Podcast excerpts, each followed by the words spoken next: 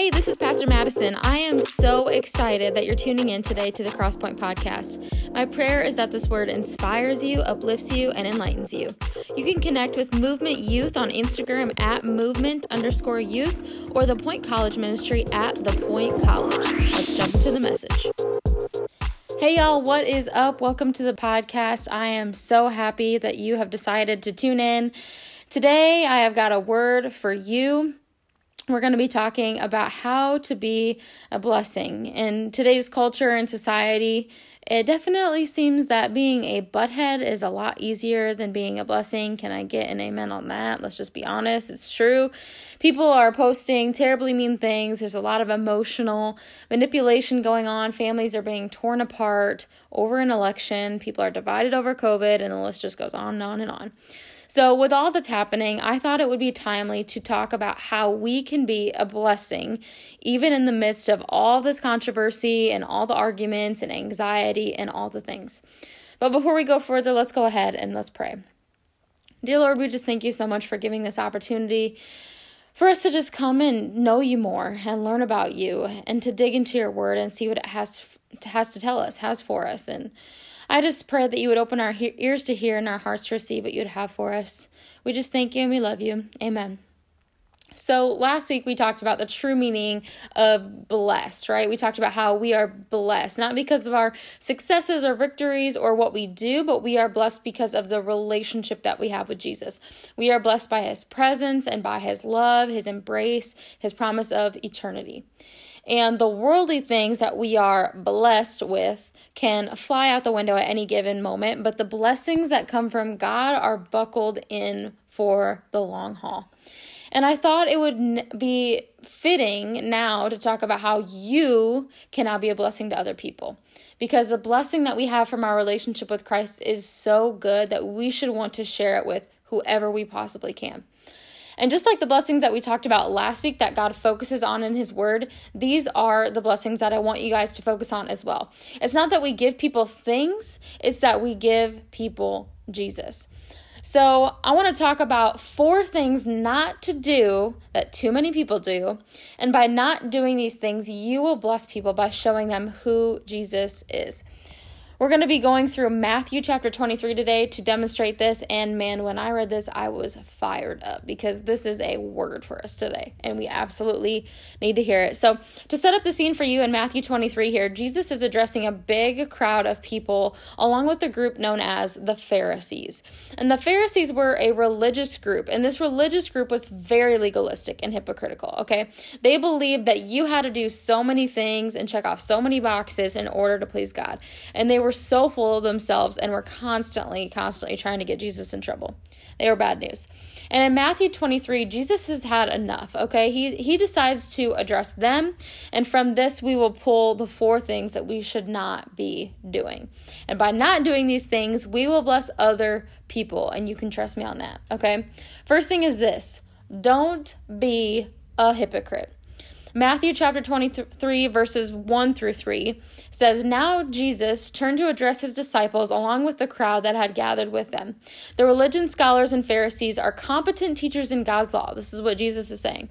You won't go wrong in following their teachings on Moses, but be careful about following them. They talk a good line, but they do not live it. They don't take it into their hearts and live it out in their behavior. Okay, Jesus, like, go off. He is telling them and preaching not to be hypocrites. He's like, yeah, they know what to say. They know the difference between right and wrong. I can tell you so, but they do not walk the walk, okay? They do not live the right. They don't take those right things and put them into their hearts. Therefore, they do not live out what they say. And I just wonder if Jesus would warn people about you today if he were here. Okay, I know that could hurt a little bit, but just think about that. Do you live a life that would make Jesus go, oh, yeah, uh, be careful around that one because she goes to church on Sundays. She, you know, comes to youth group or whatever. But boy, you do not want to see those other six days of the week. Or does he say, yeah, he grew up in a Christian home and he wears a cross necklace and all that, but he really messes with girls' hearts and does not reflect me when he's in those relationships? Would he what would he say about you? Would he say those things? Okay? Think on that. Second thing is this, don't be prideful. So in verses 4 through 7, still in Matthew 23, he says, Instead of giving you God's law as food and drink by which you can banquet on God, they package it in bundles of rules, loading you down like pack animals. They seem to take pleasure in watching you stagger under these loads and wouldn't think of lifting a finger to help. Their lives are perpetual fashion shows, embroidered prayer shawls one day and flowery prayers the next.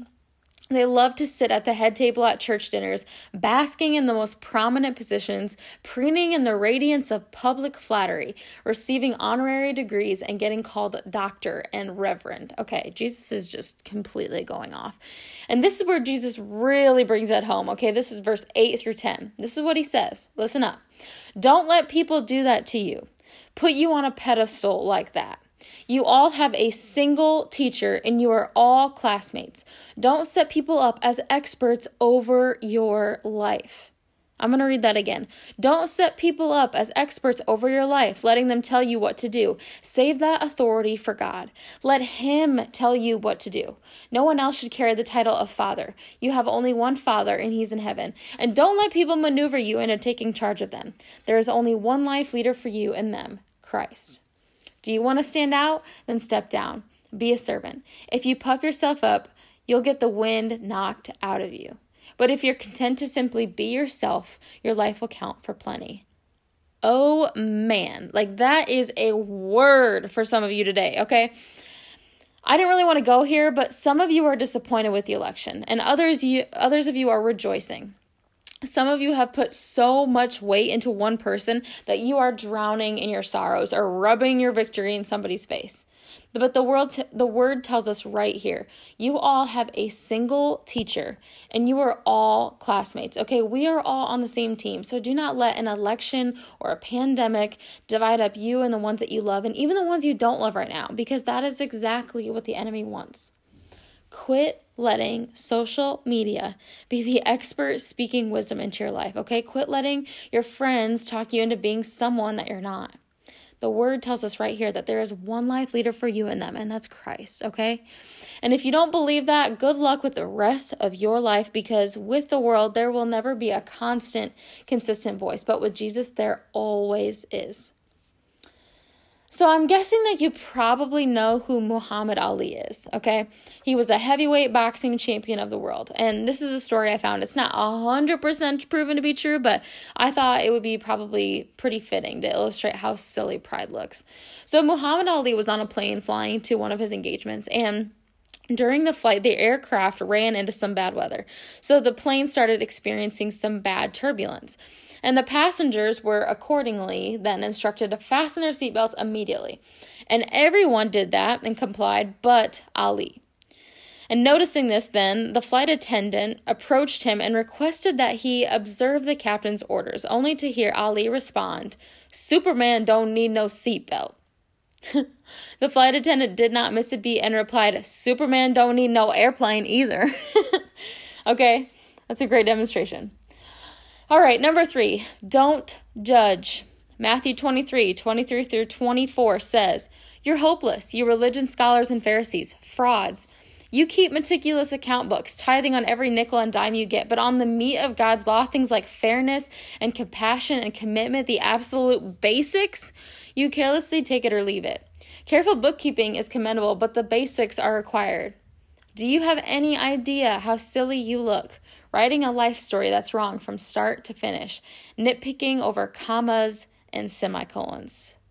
Oh man, preach it. You guys can sit there and pick apart somebody else's life, but when it comes to your own, you sweep all the crummy stuff up under the rug.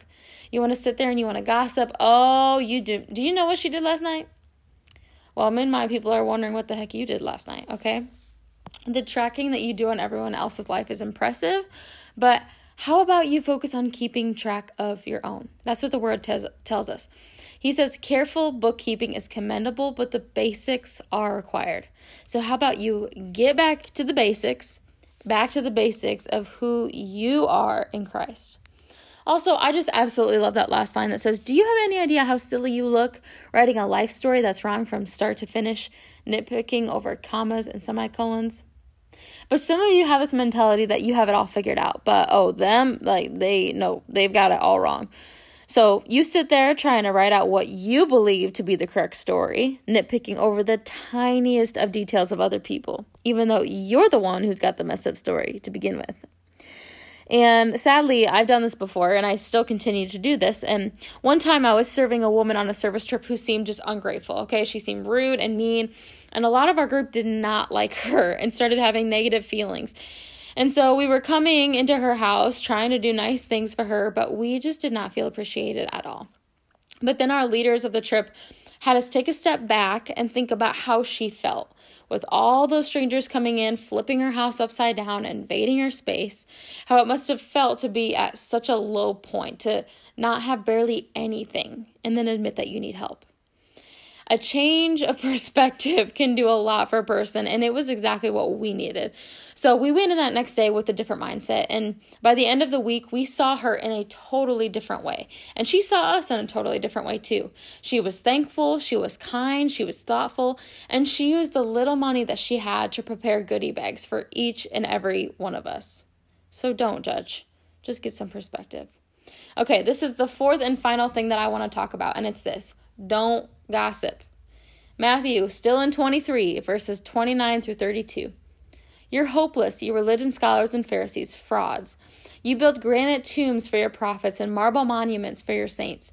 And you say that if you had lived in the days of your ancestors, no blood would have been on your hands.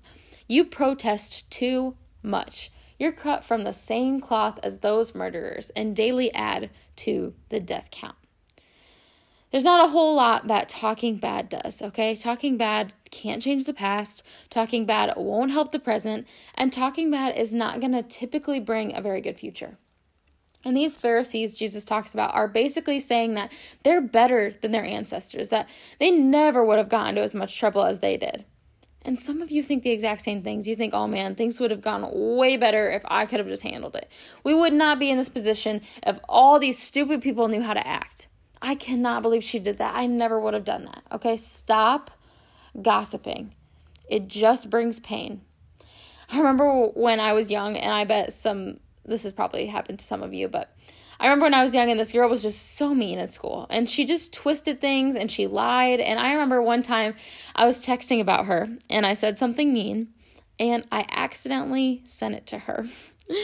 yeah, don't text something or say something about someone unless you're willing to say it to their face, okay? Because in the end, it will probably be told to their face, but it probably won't be from you and it probably will be twisted from what you said, okay? So be honest, be open, don't gossip.